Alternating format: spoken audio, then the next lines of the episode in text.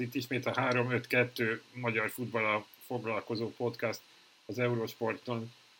Tokics Tamás, Nagy Benjamin és jó magam Sergőzi András köszönt mindenkit. Sziasztok, fiúk! Eltelt ismét két hét. Hogy vagytok?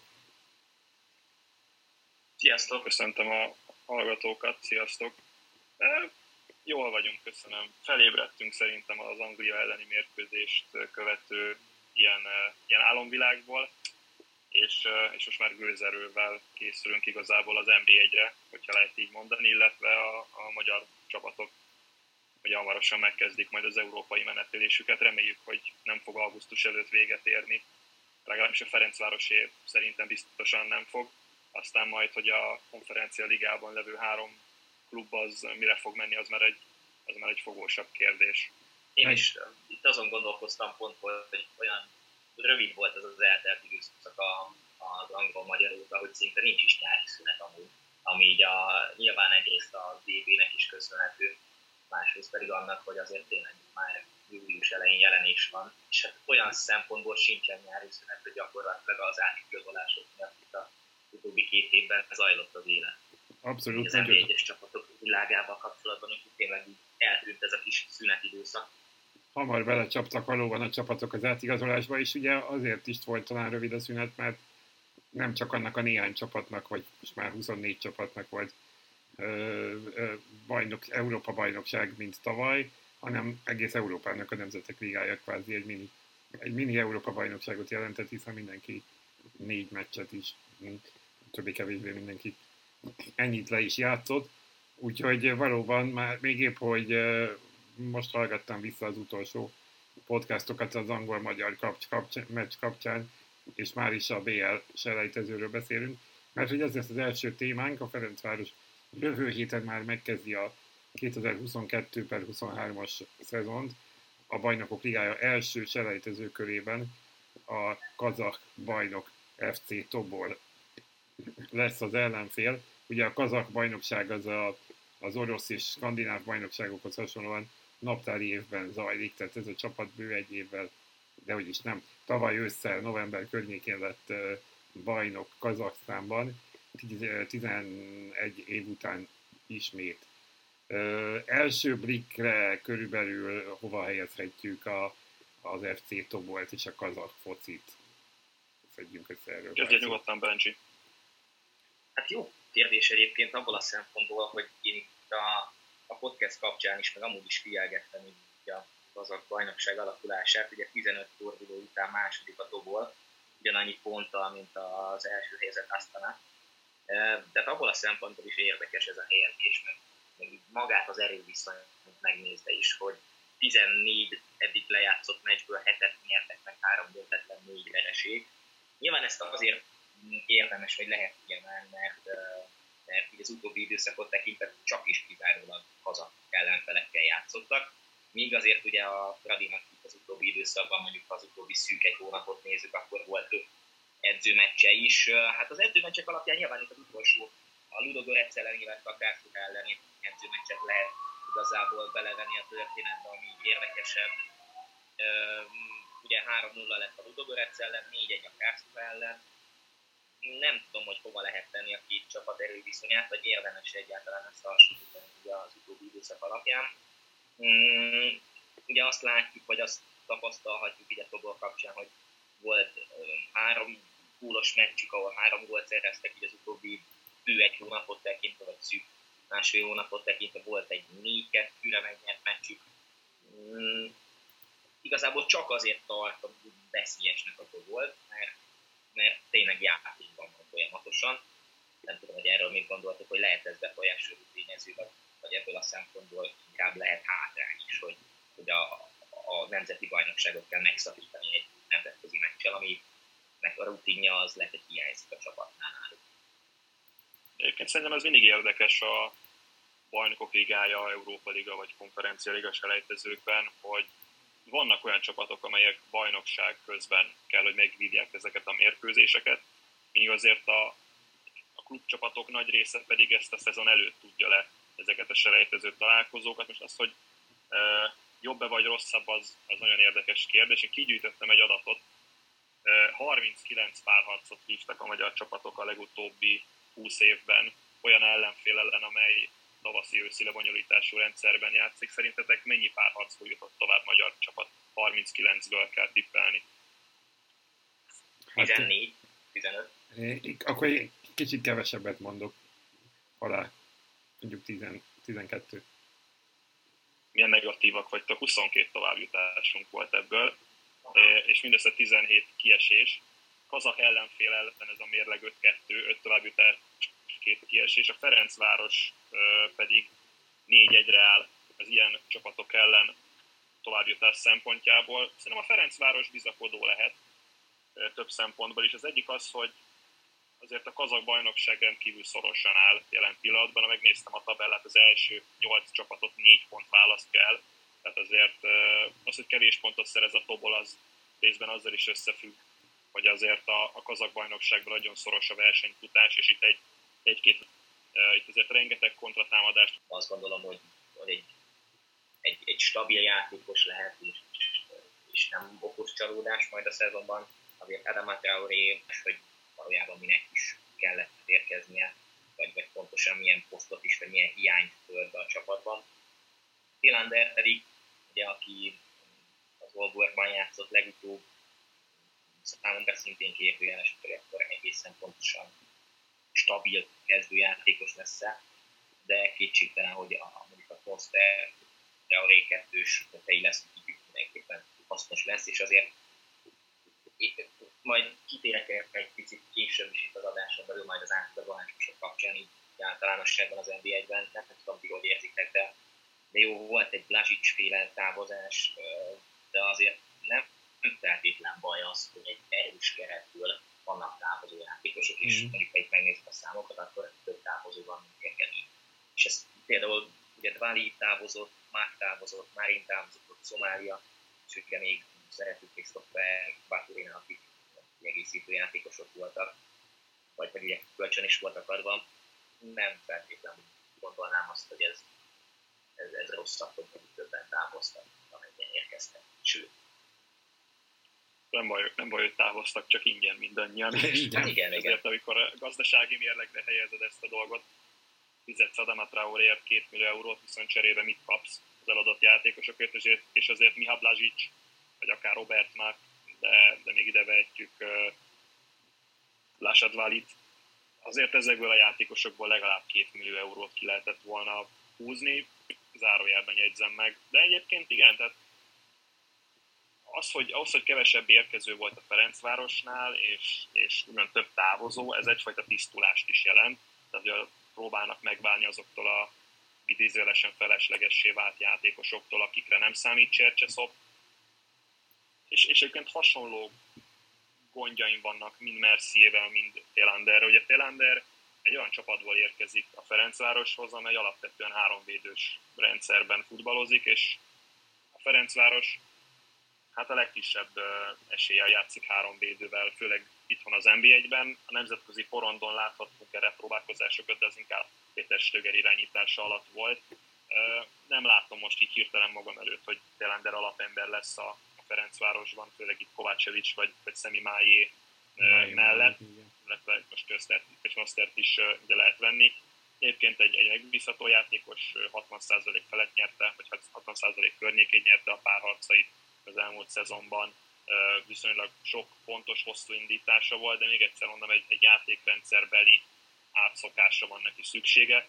Xavier Mercier pedig nekem, nekem az, a, az a legnagyobb problémám, hogy ő, ő, ő hova. Tehát egy 32 éves játékosról beszélünk, aki, aki lehet, hogy gólpassz király volt a belga bajnokságban, lehet, hogy majdnem négy kulcspassza volt mérkőzésenként, de hova? Tehát úgy gondolom van a Ferencváros támadó részlegében elég kreativitás, hogy, hogy mondjuk itt a kulcspasszokat megsporolják, amit, amit ki tud osztani Vécsei Bálint, amit ki tud osztani Stefan Loncsetter, amit ki tud osztani Ayselajdoni adott esetben Topnak is, és teljesüljön a, a kívánsága, hogy 5 gól és 10 gól passz minimum a nyitó szezonjában az NBA-ben. Aztán meglátjuk. Annyi talán, hogy, hogy akiket emlegettél, ők kevésbé támadó szellemű. Tehát, hogy nem tudom, Lehet, de, de, de például ott van Lajduni, aki, aki ilyen, ilyen mélységi, uh, nem is irányítóként, de, de mélységi nyolcasként azért mm. azért, azért uh, mm. tudta szervezni a Fradi játékát. Szerintem főleg a szezon végén jó meccsei voltak, azért uh, Vécsei Bálint támad előrefele uh, magyar szinten jónak mondható játékos. Tokmák elég sokat játszott tízes poszton az elmúlt szezon végén, és szerintem amikor tízes pozícióban játszott Tokmak, akkor, akkor kimagasló volt NBA 1 szinten. Igen, és talán a kora. Egy, egy, Bocsánat. Nem is a kora, hát ugye kora is, nyilván azért 32 évesen már nem egy, nem egy ö, olyan ját. Mondjuk nem tudom, hogy ő tud-e 32 km per órás sebességgel futni, hogy azt Orosz Pál mondta. Ezek szerint, le kell, ezek le kell szerint igen, le kell mérni, de, de ezek szerint lemérték, és tud 32 km per órás sebességgel futni Xavier Mercier. Én most így nem látom magam előtt azt, hogy, hogy ő lenne a, a, a Ferencváros középpályára a mhm. megoldás, és főleg elnézve mondjuk a felkészülési mérkőzéseket, ahol inkább ez a, ez a Loncsár, Leidni, Vécsei trió kapott leginkább szerepet. Oké, okay. mit, mit várunk Traorétől? Ugye ő a Sheriff Tiraspolból érkezett, tavalyi év nagy sztoria, a Sheriff, akik a bajnokok ligája csoportban játszottak, Traoré is lőtt két gólt ott. Ő ugye, ő már ugye sokkal előrébbi, tehát ő bal szélső, sőt nem, bocsánat, jobb szélső poszton van, és abszolút a támadások vége felé tud beszállni. Nyilván ő lesz a, a jövő év Fradiában a leginkább szemmel látható igazolás, szabad szemmel látható, tehát aki, aki a, az igazolás. Ez marketing értékben nagyon hozzá fog tenni, játékban ez mennyire lesz, mennyire lesz plusz, hogy látjátok? Jó kérdés egyébként, mert egy picit az az érzésem az ő érkezésével kapcsolatban, ami volt télen, amikor ugye érkezett Bassé és érkezett Márkinyos. Mm, megérkezett ugye úgy is. Nem tudom igazából, az a helyzet, hogy, hogy pont egy hozzászólást olvastam tegnap-tegnap előtt valamikor, amiben leírják azt, hogy oké, meg vagyunk hátul valamilyen szinten, de nagyon sok játékosunk van elől, tehát egy ilyen realista hozzászólás, nagyon sok játékosunk van elől, meg nagyon sok játékosunk van középen, abszolút egyet tudok érteni ezekkel a hangokkal, mert uh, ugye valamilyen szinten stabilitásra érkeztek még uh, Márkinosék ebbe a csapatban, ha megnézzük, akkor megint ugyanaz a helyzet, hogy minden posztra, és hát nem is az, nem is az a jó szó, hogy minden. Ugye azt látjuk, hogy játszott Real, játszott meg is játszott Poli mondjuk a, a Kászruha ellen, mm, és a kispadon ott ült Márkinyos, ott ült Bassé, és ott ült hasonlóan támadó szellemi játékos. Nyilván középre, hogyha Traoré mondjuk akár ugye tud középen is játszani, hogy középen középet nézzük, akkor Bolival együtt talán ketten vannak is Vászai, aki szintén tud középcsatát játszani. Nem tudom, csak azért gondolkozok ilyen furcsán, mert, mert nem, nem érzem vele kapcsolatban igazából, hol tudnak kitűnni ebből a csapatból, mert ha valahol nem volt gondja a szezonban, az pont a támadás, a támadó szakció. Nem, nem vagyok benne biztos, hogy ő olyan be fog válni szeretnék. Ebben nem értünk egyet, mert szerintem meg pont fog, és éppen az előző felsorolásból gondolom nem szándékosan, de kiadtad Ryan Májét, aki igen, azért tehát azért Ryan Májé, hogyha visszatér a sérüléséből, nagyon kevés kérdés van azzal kapcsolatban, hogy ő lesz a Ferencváros kezdő támadója. Szerintem Traoré beválhat több szempontból is. Egyrészt egy nagyon agilis, rendkívül jó felépítésű játékosról van szó, aki a szélen rengeteg egy az egy ellen. Előző szezonban szerintem ez volt a Ferencvárosnak az egyik problémája ősszel, hogy azért nem mindig voltak olyan minőségű játékosai előrefele játékban, azért Robert Mack hiába a szlovák válogatott játékos a Ferencvárosnál eltölt említett játékosokkal, azért az NBA-ben is ki tud állni legalább egy, de inkább kettő olyan támadó trió, vagy, vagy támadó duó a Ferencvárosnál, amely, amely bőven jobb bármelyik másik támadó duóval, vagy támadó trióval összehasonlítva a magyar bajnokságban. Mondom, Csercseszov nem csak nem Csercsesztop, hanem, a, hanem, a, hanem Hajnal Tamásék úgy gondolkoznak, hogy azért ez a csapat messzire fog menni Európában, vagy minél tovább szeretne menni Európában, és ehhez kell egy olyan mély keret, amivel, amivel ezt el lehet érni, és, és a mély keret az, az NB1-ben is hozza ugyanúgy az eredményeket, mint adott esetben a nemzetközi kupakorondon, úgyhogy én Adama Traorét úgy gondolom, hogy alapember lesz, és, és nagyon hamar stabil játékosa lesz a Ferencvárosnak, aztán, hogy ahogy mondtad Andris, ezért valószínűleg az ő nevével fogunk a legtöbbször találkozni majd ez ilyen eredmények.com-os nem tudom, mérkőzéseken, hogy mondjuk gól, gól vagy gólpaszt ad éppen Adama Traoré. Mondom, mondom még egyszer, szerintem ő, ő alapember lesz ebben a Ferencvárosban, és amit egyébként a Sheriff Tiraspolban játszott, tehát futballozott, az, az alapján bizakodó lehet mindenki a, a mali játékossal kapcsolatban. Egy rövid kérdés, szerintetek milyen, hogyha felépül Máé, akkor szerintetek milyen kezdő támadó triója lesz a Fradinak?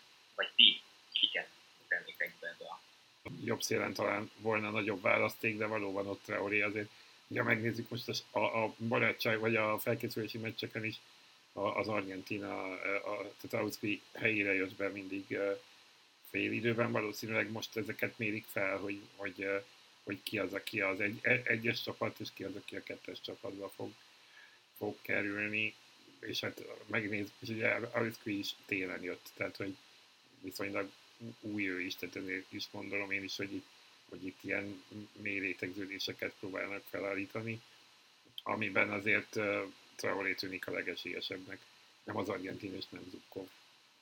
Az is lehet, hogy olyan lesz, hogy lesz egy uh, alaphármas, akiket mondjuk most említettetek, nagyjából nálam is ez a hármas, lesz egy Trilan érkezett hármas, hogy akkor mm. játszom már Kínosáig és uh, ugye Vasszely, és lesz egy ilyen bármikor bevethető Theo mondjuk Kipovval, uh, Bolival és Messi mondjuk adott esetben. Egyébként tehát szerintem azzal lehet itt még variálni, mert Igen. a felkészülési meccseken egy ilyen 4-3-3-at játszott a Ferencváros, hogyha az előző idény végén látott 4-2-3-1-ben látjuk őket, és akkor igazából nem három, hanem négy játékos van itt a, itt a legfontosabb támadó pozícióban, és ott mondjuk Topnak azért legsanszosabb, hogy tízest fog játszani mondjuk Xavier Mercier-vel váltva, és akkor Topnak kiesik ebből az idézőjeles hármas rotációból. Meglátjuk, hogy lesz, de haladjunk tovább, mert, mert röpül az időnk, és sok még a témánk. Ugye most a Fradiról beszéltünk, de nézzünk egy kicsit arra rá, hogy mi a helyzet az országon belüli mozgásról, mozgással, és talán itt a legnagyobb története az Claudio Bumba, aki a három sikeres év után ott hagyta a Kisvárdát és a Fehérvárba távozott. Bumba ugye 92 meccsen 21 gólt szerzett Kisvárdán, és ott nagyon élesedik a, a támadó részleg ott is, Budus Zivzivadzét visszahívja Újpestről. A Fehérvár, aki ugye Újpesten hát magára talált és elkezdett gólkölni. Kérdés, hogy ez Fehérváron ismét el fog menni, vagy pedig most már megtalálta a gólövő cipőt a georgiai. Erről is érdemes beszélni illetve arról, hogy Nikolic ismét távozott, nincs még, ha jól tudom, nincs még pontos helye, de ciprusi átigazolási hely is felmerült. Szóval mi lesz, mi lesz itt a Bumba Zivzivadze csatár területen? Egyáltalán mi lehet itt a mi lehet itt ennek a kimenete? Mondja, mondja, nem, mondja nyugodtan. Jó, csak annyit akartam itt kezdésben megjegyezni, hogy ugyanaz az érzésem egy picit, nem is olyan picit, mint a Fradi esetében, amiről beszéltünk, hogy nem baj, hogyha több a távozó, mint az érkező. És ebből a szempontból én azt gondolom, hogy aztán majd beigazolódik, hogy sokkal-sokkal jobb lehet, mint volt az előző, abból a szempontból is, hogy talán Mihály vagy most össze tudja tenni pontosan Dárdai, Bumba, akár Zizi Badze, Kodró féle támadó szekció az eléggé ütős lehet. Tudom, hogy pontosan hogy fogja összeállítani, viszont Bumba kisvárdai játékából kiindulva pont egy olyan kreatív játékos hiányzott szerintem ebből a támadó szekcióból az előszezonban, mint, mint amilyet ő is tud nyújtani, úgyhogy én egy abszolút jó igazolásnak tartom minden szempontból. Nagyon-nagyon jó, hogy mondtad ezt, ezt az imént. Tehát a, a Fehérvárban egy ilyen kreatív játékos hiányzott, aki, aki egymaga képes helyzetet teremteni, aki egymaga képes saját magának, vagy a csapattársainak területet, illetve kulcspaszt adni a, a társainak, saját maga annyi területet, saját maga indul el egy az egyezni, sikeresen vívja meg az egy az egyet, lőni tud, kulcspaszt kiosztani onnan. Dárdai Palkó is jó volt ebben, meg, meg meg Kíván Petriek nem játszott annyit az elmúlt idényben, mint Dárdai Palkó, de, de Bumba egy hatalmas upgrade ebből a szempontból, őt is ugye a bal oldalt lehet bevetni, onnan szeret befele e, cselezni. Tavaly 11 gólt lőtt, adott 5 gólpaszt, e, talán 30 mérkőzésen játszott, ugye volt az idén közben az a, az a kisebb e, afférja e, Révész Attilával, hogy e, távozni szeretett volna télen, aztán mégsem távozott télen, akkor a kicsit megsértődött, és ott azért hagyok ki mérkőzéseket, de az, hogy egyébként átlagban két mérkőzésenként szerzett gólt, vagy adott gólpaszt, azért az az NBA-ben nem egy rossz mérleg. Engem azért meglepett, hogy Mihály Boris maradt a Fehérvár vezetőedzője. Ez egyrészt jelenti azt, hogy Salló István elköteleződött mellette, és még győzte az, amit a szezon végén, vagy a szezon második felében láttunk a Fehérvártól, főleg a szezon végén, utolsó negyedében, harmadában azért, azért elindultak felfelé, így mutatott játékban, mint pedig ugye a tabellán. Hát más kérdés, hogy tehát a Fehérvár szempontjából ez a szezon viszont vízválasztó lesz, mert, mert Saló István, mint sportigazgató most kezdi az első teljes szezonját, most készíti fel, vagy most igazolja le azokat a játékosokat, akik, akikre építeni fog az elkövetkező időszakban, és, és sokkal szorosabb versenyfutást várok ennek köszönhetően majd a bajnoki címért. Egyébként mai hír nem sokkal az adásunk előtt jelentették be, hogy leigazolták az Alegerszegből Nikola Serafimovot, aminek én nagyon örülök, mert Serafimov azért az NBA egy mezőnyét nézve kiemelkedő teljesítmény nyújtott belső védőként, amellett, hogy rendkívül golerős volt. Szóval Fehérvár is a, a Mercatóban itt Magyarországon, de, de mondom, Claudio Bumba egy, egy kifejezetten jó igazolás, és, és nálam végén top, top 3-ban van ebben az összevetésben, hogyha csak most az eddig megtörtént nyári igazolásokat nézzük. Igen, igazából abból a szempontból tényleg, hogy mondjam, eddig tartott a türelmi idő a Fehérvárral szemben, mert az elmúlt évek után most tényleg egy olyan időszak jön, hogy mind a sportigazgató, mind az edző a saját tempójában, a saját munkája szerint haladhat. Az, hogy fél éve kinevezett, a fél éve kinevezett Mihály Boris mit tudott, mit nem tudott csinálni egy ilyen kurta, furcsa szezonban a Fehérvárral, szerintem ez kevésbé mérvadó, mint az, hogy mit tudott csinálni az MTK-nál, sokkal ne, kisebb, nehezebb körülmények, vagy nem a körülmények, hanem nyilván a játékos állomány az, az más volt ott. Tehát, hogy ebből a szempontból szerintem érthető, vagy üdvözlendő, hogy megmaradt a helyén a német edző, és talán, talán ez, ez lehetséges is így. És ugye tényleg, hát Bumba az egyetlen, illetve hát most akkor Serafimoval együtt, a két, két igazolás, amiről eddig szó van Fehérváron, a többiek mind kölcsönből visszatérők, mint a már említett Zivzivadze is, a távozók között viszont Géresi Krisztiánt esetleg érdemes még megemlíteni, aki a, Csák, a, Pucskás Akadémiában is játszott, még oda került ugye a Honvédtól, vagy a Fehérvártól, most visszakerült Fehérvárra, most pedig elment a Vasasba, a frissen felkerülő Vasasba. Úgyhogy szerintetek van-e még poszt? Ugye itt a, hát, a belső középpálya, vagy belső hátvédet említetted, uh, ahova Szerafimov érkezhet, ahol valóban, hát ott van Rusz, ott van Stopira, mm, de hogy ez még talán egy, egy mélyíthető pozíció. Van-e még ilyen poszt szerintetek? Nézzük akkor, ugye elképzelhető, hogy, hogy Rusz távozni fog. Elég sok érdeklődő van iránta. Ebből a szempontból kíváncsi vagyok, hogy mondjuk Sabanov Lüftner milyen szerepet fog kapni a következő szezonban, akár mondjuk a, a helyszerről beszélünk, talán a védelemben még, még egy játékos érkezhet. És leginkább azért érzem ezt, hogy azért gondolom ezt, mert azért uh, Fiola, Attila, Stopira és talán már még új is olyan játékosokat, akiknél lehet frissebbek, úgymond, és nem, nem arra értem, hogy lennének megfelelőek mondjuk egész szezonra, de nem baj, hogyha érkezik helyettük egy olyan játékos, aki bármikor pótolni tudja, vagy egy-egy meccsen úgymond helyettesíteni tudja őket. Talán a védelembe érkeztek mint valaki, mm, illetve amit még egy picit lyukasnak érzek, az talán így a, mondjuk ha valóban 4-2-3-1 nem fog játszani a, a Fehérvár, nem, nem vagyok benne biztos egyébként, hogy 4-2-3-1 nem fognak játszani, akkor indul a Kodrovic de szerintem megfelelő csatárpárost alkothatnak. Szóval, szóval talán a védekező középpályás poszt, ugye Makarenko és Ruben Pinto talán még egy aki, aki, aki stabilan játszott. Alex nem hiszem, hogy nagy szerepet fog kapni a következő szezonban, mm, és ugye visszatért a, a román bajnokságból. Hát eh, kíváncsi leszek egyébként, hogy, hogy neki milyen pozíciója lesz. Talán még ott a védekező pályás poszton, hogyha lesz védekező pályás poszt Borisnál, akkor, akkor, akkor még lehet, hogy igazolás, vagy bármi igazolás. De én maximum két-három, vagy maximum talán kettő új igazolással számolok még, vagy szám, gondolom, hogy lehet még számolni. Mélységesen elszomorít, hogy védekező középpályásként nem hoztad fel Fiola Attila nevét, mert ő már a válogatottban is játszott védekező középpályás.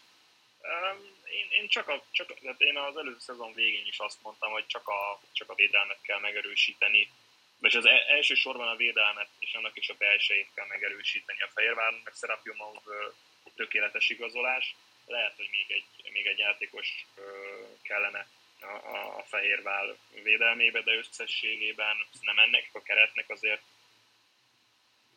legalább rövid középtávon a bajnokságot nézve fel kell venni a, a, Fehér, a Ferencvárossal a verseny.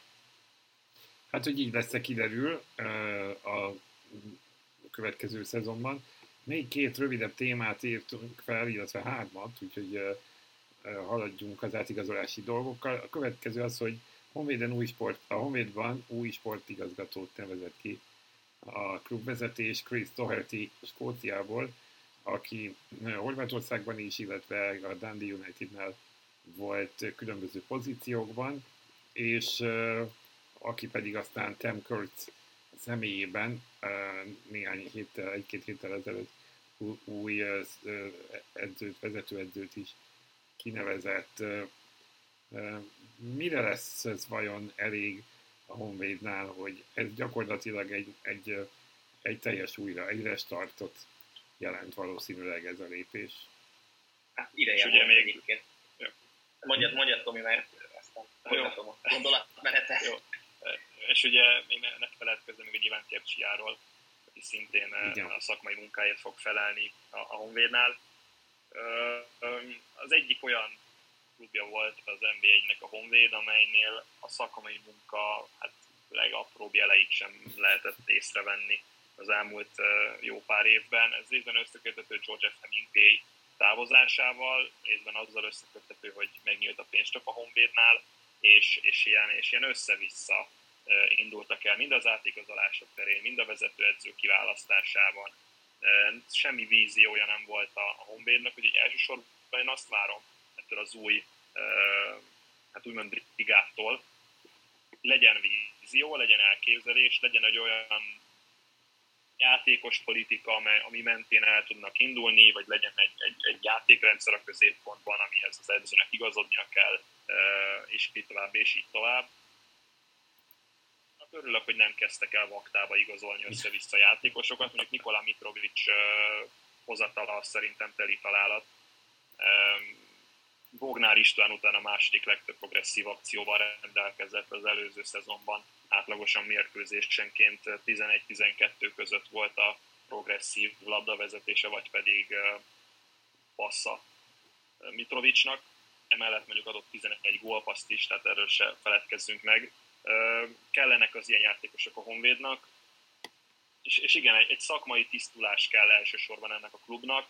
Ha ezt el tudják érni ezzel az új stábbal, és nem is azt mondom, hogy ebben a szezonban mondjuk dobogóért harcolnak, de stabilan tudnak nem a kiesés elől menekülni, hanem, hanem a középmezőnyön meg tudnak húzódni, akkor már azt gondolom, hogy előrelépés történt a, Honvéddal kapcsolatban, és a pályán is egy, egy tiszta szemmel kivehető, látszódó víziót lássunk azra, hogy mi, mi, a, mi a Honvéd elképzelése az NB1-ben, milyen játékrendszer, ugye akár a játékos összetét, vagy a keret összetételét nézve, a kezdőcsapat összetételét, mint hogy magyar játékosokkal próbálnak, külföldi játékosokkal, csak könyörgöm, legyen egy, legyen egy tiszta kép, amit, amit, a, amit a szurkolók is el tudnak fogadni, mert azért Magyarországon a három legnagyobb szurkolótábor között ott van a Honvéd, és, és igazán megérdemelnék a szurkolók, hogy most már az új Bozsik stadionban egy, egy, egy olyan csapatot lássanak, amelynek, amelynek van elképzelése. Igen, pont ezt akartam mondani, hogy valóban ideje volt már valamilyen komolyabb változásnak, és látva az eddigieket így az átigazolási időszakban ugyanazt tudom elmondani, mint a többieknek is, hogy milyen jó, hogy akár mondjuk a Vidi Travi kapcsán, milyen jó, hogy, hogy több a távozó, mint az érkező. Nem kezdtek el tényleg vaktában ugyanarra a posztra két játékos, mondjuk jobb hátvéd posztra, amit télen uh, műveltek, hogy ugyanarra a posztra érkezett két légiós.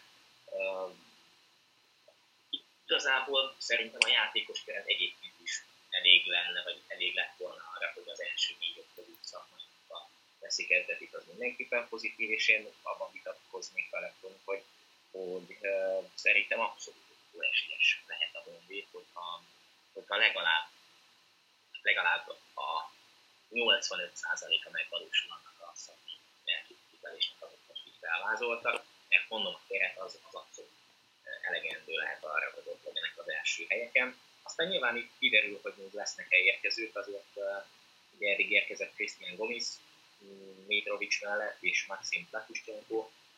Nem tudom, hogy az ő szerepük milyen lesz, de, de mondom, eddig abszolút biztató, biztatónak néz ki a a jövője, vagy a közeljövője. Hát ez a többi szakmai vezetésről is bizonyítványt állítanak ki, ha így helyben állva lenyomná egy újonnan érkező csapat a mezőnynek a nagy részét. Úgyhogy Mondjuk az olyan sok csapatnál nincs ilyen, szakmai munka, amivel Hát e- ezt mondom, igen, hogy épp ezért. Abban igazad van, hogyha mondjuk egy, egy Fehérvár vagy egy tudom én, akár Kisvárdát meg tudna előzni a Honvéd, az egy, az egy, az egy komoly fejvetmény lenne a következő biztos. szezonban. Hát lássuk meg, megint csak ezt tudom mondani, mert azért még nem láttunk semmit, annyit látunk, hogy, hogy, remél, hogy reméljük, vagy hát nyilván itt az igazolások már beindultak, de hogy még nem tudom, például edzőmeccset még nem nem, nem, nem láthattunk. Minden esetre, minden esetre, ahol viszont nincsen ilyen, és egy kicsit ezzel most átkötök, nincsen ilyen egyelőre változás, nincsen vízió, pedig nagyon régóta szó volt erről az Újpest, ahol ugye arról volt szó, hogy, hogy Kovács Zoltán nevével fémjelzett befektetői vagy vásárlói kör veszi át Roderick Düssetelétől az Újpest tulajdonát. A június 30-ai határidővel kellett volna a teljes vételárat, 7 milliárd, 7 milliárdos vételáról szóltak a hírek, tegnap pedig megjelent egy rövid közlemény az Újpest oldalán, hogy ez nem történt meg, a nemzetközi helyzetre hivatkozva gyakorlatilag ez volt a, ez volt a, a szövegben, olyan bizonytalan hátteret, pénzügyi és egyéb lehetőségeket hagyott maga után a helyzet, amivel ez nem, nem sikerült. Hogy ez miért az utolsó napon derült ki, ez számomra azért felvet kérdéseket, de hogy látjátok ezt a helyzetet? Lesz-e még Újpesten tulajdonos váltás?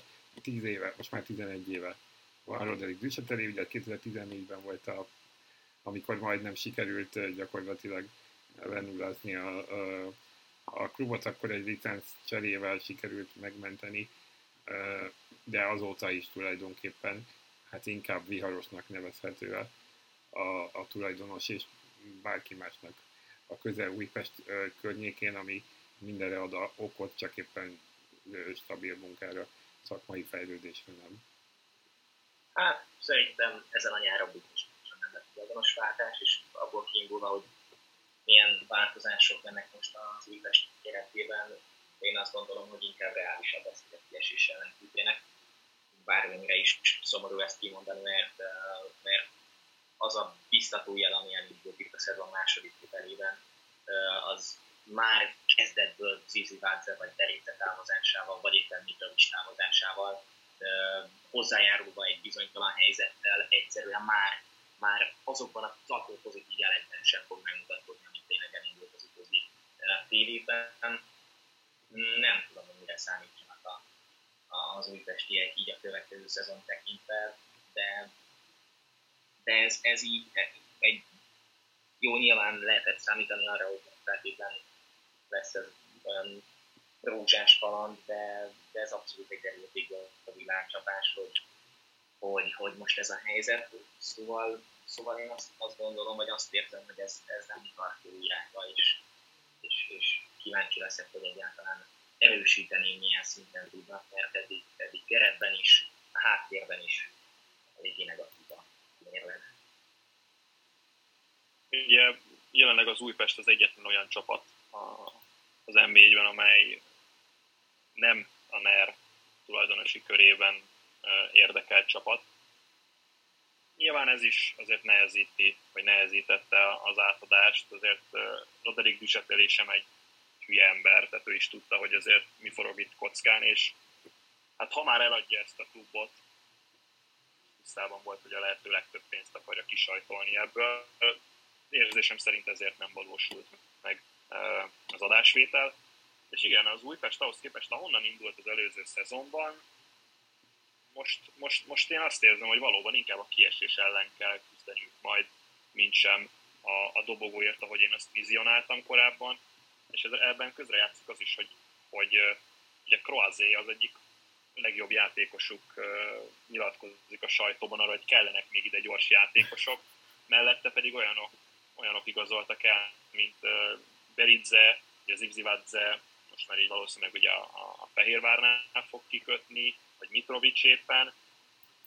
Nehéz helyzetben az Újpest, pedig az elmúlt fél év az, az azért elmondható jól alakult az Újpest szempontjából, és, és így elkezdtek a, a nagyon-nagyon mély gödörből felfelé jönni. Más kérdés, hogy megint Milos Ruskicsnak ugyanaz lesz, mint az elődjeinek, abból kell főzni, ami sajnos van. És, és nem igazán tudja ő megvenni ehhez az összetevőket, hanem az összetevők azok most ott vannak előtte, és abból kell a lehető legjobbat kifőzni.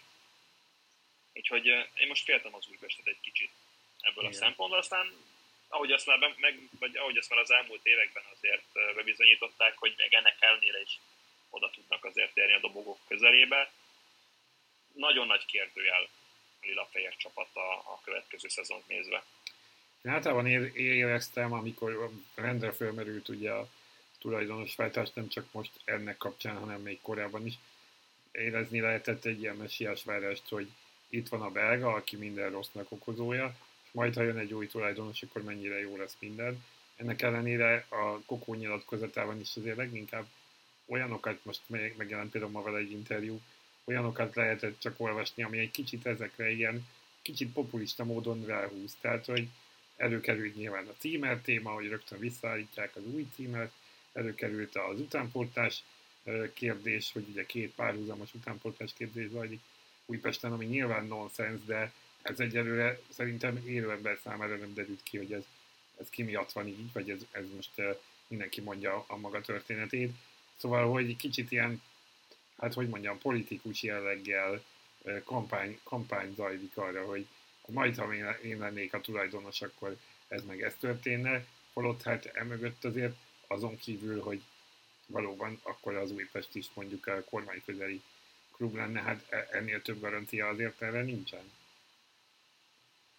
És, és arra sincs garancia, hogy egyébként sikeres lenne a projekt, mert Igen. épp előbb beszéltük a Honvédról, amely igen. Igazából azóta, mióta azóta nem van rossz. A tulajdonos, igen. Igen. igen. Nem, nem tudom igazából, hogy, hogy az, az lenne, az, de, de ezek után már az sem lenne megoldás, hogy egy történ egy olyan tulajdonos váltás, hogy most akkor csak azért is e, legyen tulajdonos váltás, és akkor mi történne. Tehát egy ilyen bizonytalan anyagi helyzetben biztosan nem fog megtörténni semmi változás. Maximum azt tudom elképzelni, hogy akkor Kovács Zoltán fogja magát, és ahogy nyilatkozott is régen, valóban össze fog X emberrel, és akkor valamilyen szinten mégis történjen meg egy alásvételi szerződés. Tehát az a helyzet, hogy akkor is kéne igazolni játékosokat, csak kiket. Tehát most az, hogy csak, a, csak az a... újabb szerv játékosok, akik közül egy-kettő, ha beválik, az nem megoldás. Mm. Tehát a pénz önmagában nem boldogít szakmai munkát, illetve hasonlóan víziót kell kialakítani Újpesten. Jelenleg ettől azért, tehát még hogy az új tulajdonos meg is érkezik, nem mondom, hogy közelebb került volna az Újpest. Meglátjuk, mikor lesz ez így, akkor új tulajdonos, aztán új szakmai vezetés. Ahol viszont változik szintén, de talán nem ilyen ö, ö, rossz a helyzet, az Paks, ahol ugye azért is mondhatom, hogy itt az átigazolási dolgok végén beszélünk a Paksról, mert az elmúlt egy-két év, hát majdnem két teljes szezonon keresztül volt Bognár György az a Paks vezetőedzője, ami sok a magyar focitól már-már elforduló kedvét is vette arra, hogy magyar focit nézzen. A Paksnak a markáns játéka, nyilatkozatai, stb. stb. mind ide vezettek. Aki ugye most az MTK vezetőedzője, illetve lett, vezetőedzője lett, vagy sportvezetője? Hát jó kérdés. Hát szakmai igazgató. Szakmai igazgatója, azért hirtelen megálltam. Igen, a vezető, a vezetőköves ellen ő volt a vezető. Mindenesetre, ért, igen, szóval elment a, a, a, az MTK-hoz, zárjuk így rövidre, és a helyét Waltner Robert vette át, aki ugye legutóbb az Alagerszegnél tudott talán ereje fölött teljesíteni. Meg lehet -e ezt tenni Pakson, jó utódja ennek a, folyt, ennek a, a vonalnak, Waltner Robert Pakson. Mi lesz a Paks sorsa szerintetek? Szerintem a létező legjobb utódja. Más nem is tudok elképzelni úrnak, és még ha Ádám Martin távozik is, én azt gondolom, hogy egyáltalán nem lesz egy sikerülni a Paksnak. Stabil keret, stabil csapat, jó játék filozófia, én azt gondolom, hogy ott lesznek a hát a dobogók közelben még nem is, de, de egy jó nyári felkészülés után egy jobb az, az abszolút reális. Így röviden ennyi. Mm. Igen, az egyik olyan csapatról beszélünk az m amelynek ugye filoz, van tiszta játékfilozófiája, hogy ezt te is mondtad, Benji, és azért Waltner Robert beleillik ebbe a képbe, mert, mert főleg a, az Alegerszegnél töltött utolsó pár hónapban azért az Alegerszeg támadó futballal já, rukkolt elő, és támadó futballnak köszönette azt, hogy fellépegettek egészen a negyedik helyig. Szerintem is jól fog elsülni ez a Waltner igazolás. Innen is üdvözlöm Militár Iván barátomat, aki ugye mindig azzal egyszer bennünket, hogy a Paks mérkőzésén legalább háromból fog esni. Hát, azzal, hogy Bognár György távozott, azzal szerintem az MTK fog legalább három gólos mérkőzéseket hozni az MB2-ben, a Paks pedig azzal, hogy Waltner érkezett, nem fogja tartani ezt a, ezt a tendenciát. Szerintem aztán lehet, hogy a, a klubnál ö, levő állásfoglalása, játékfilozófia szempontjában majd rákényszeríti arra partner Robert, hogy ő is egy hasonló ilyen vad, kicsit ilyen trollkodós, ilyen totális futballszerűséget mutasson a, a Paksnál. És, és ne feledkezzünk meg ugye, hogy Ádám Martin pótlása megkezdődött azzal, hogy, hogy a Girmodból leigazolták Varga Barnabást, aki az előző szezonban a, a kiesés ellen, meg a kiseső Girmóti csapatban 13 gólt szerzett, illetve 6 gólpasztalot. Úgyhogy meg lehet az utódja Ádám Martinnak, aki most, hogy ha marad, Pakson, de szerintem, hogyha távozik, akkor is fognak örülni Pakson, mert azért Ádám Martin kimaxolta a lehetőségeit részben összekötött az Bognár Györgyel, részben összekötött azzal, hogy tényleg erő, erőn felül teljesített azért, hogy, hogy a válogatott közelébe jusson, és ezzel akár egy, egy zsírosabb szerződés, zsírosabb külföldi szerződés is összehozhat majd a későbbiekben. Zajlanak a tárgyalások vele kapcsolatban, hogy, hogy marad a csapat, és, és szerintem azzal, hogy Varga Barnabás jött, ezzel, ezzel én majdnem biztosan kimerem jelenteni, hogy Ádám Martin távozni fog a mhm. Pakstól, de nem kell kétségbe esni hiszen Hán János is sikerült pótolni Ádám Martinnal, Ádám Martint is én biztos vagyok benne, hogy sikerül majd pótolni, is esetlegesen majd Varga Barnabással. Hát lehet, hogy Paks over 2,5 over, tehát hogy most már nem lesznek ilyen, nagyon szép, nagyon szép. Nem lesznek ilyen tweetek, viszont az NBA egy következő szezonja az nem over, hanem éppen, hogy ki van hirdetve, a héten megjelent ugyanis a teljes menetrend fordulóról fordulóra. Néhány dolgot bedobok, aztán pár percben még esetleg ezekre reagáljatok, vagy hozzatok fel olyat, amit nem mondtam. Július 30-án indul az, az NB1, nagyjából, sőt egy kicsit talán volt már korábban is kezdés, és november 12-én kezdődik a, a téli szünet a világbajnokság miatt. Néhány játékos azért fog szerepelni, várhatóan az NBA-ből is, akár csak a mély testvérek, de mások is, most ezt majd külön esetleg megbeszéljük annak idején, és január 28-án folytatódik, tehát két és fél hónapos téli szünet lesz, úgy, mint elég rég, most már pár éve, ugye már január második felében elkezdődött a bajnoki szezon. Május 27-én ér véget a 33. fordulóval, tehát továbbra is 12 csapat, továbbra is 3 szor 11 mérkőzés, és ahogy most, ahogy láttam, szerintem amióta 33 csapat van, most van először, hogy a három uh, Újpest Fradi párosításból kettő lesz a Megyeri úton, egy pedig, egy pedig a, a Grupama arénában. Uh, valahogy erre így rágyógyultam az évek alatt, hogy ezt mindig megnézem, hogy hogy alakul. Nem gondolom, nem akarok mögé láttatni semmit, meg nem akarom, hogy ez téma legyen, csak ilyen fun fact gondoltam említeni. Mi az, amit ti említenétek még a sorsolást elbőgészve? Hát én mindenképpen azt, hogy, hogy július 30 a kezdés, július 1 van, nagyon rövid a felkészülési időszak, nem tudom, hogy hogy látjátok, hogy érzitek, de ez abszolút leszek, akiknél vagy kevesebb az átalakulás így játékadások terén, vagy, vagy azoknál, akiknél már amit kialakult játékok filozófia. Gondolok itt arra, hogy nagyon kíváncsi leszek a este, mint hasas. Mm. az első fordulóból. A két újonc egymás ellen, igen.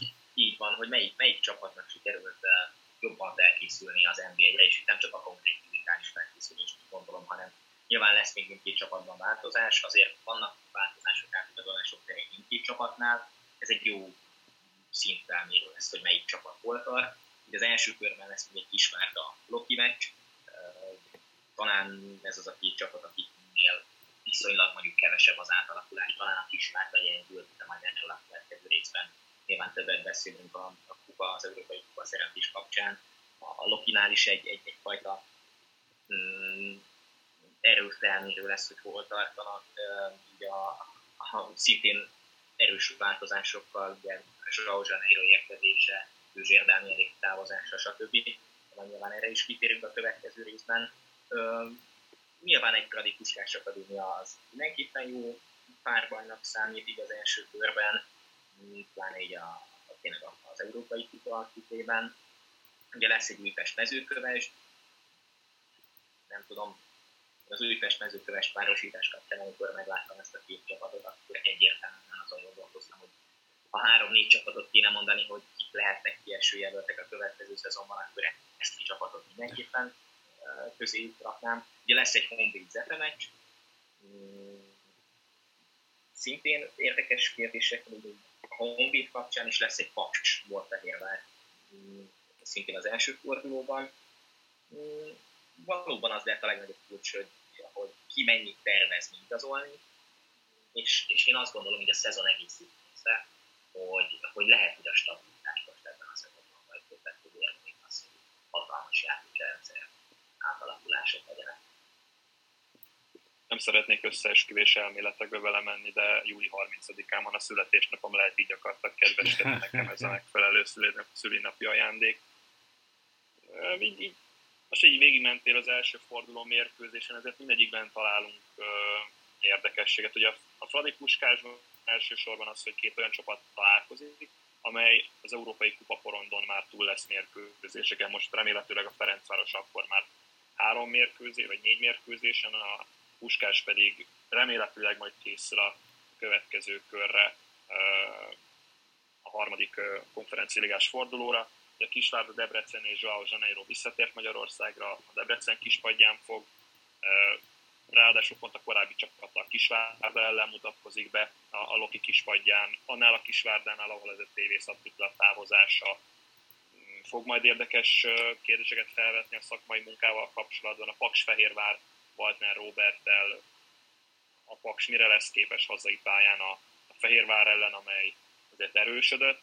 Claudio Bumba és Nikola Serafimov eddigi leigazolásával az Újpest mezőköves valóban két olyan csapat, amely így elsődikre a kiesés ellen fog küzdeni. Honvédzete két másik csapat, amelyiknél a szakmai munka azért változott a nyár során, a Dragoner Attila lett a Zalaegerszeg sportigazgatója, Ricardo Moniz lett a vezetőedző, korábbi Ferencváros tréner, a Honvédnál már beszéltünk, és itt ott van a Kecskemét Vasas a két újonc mérkőzése.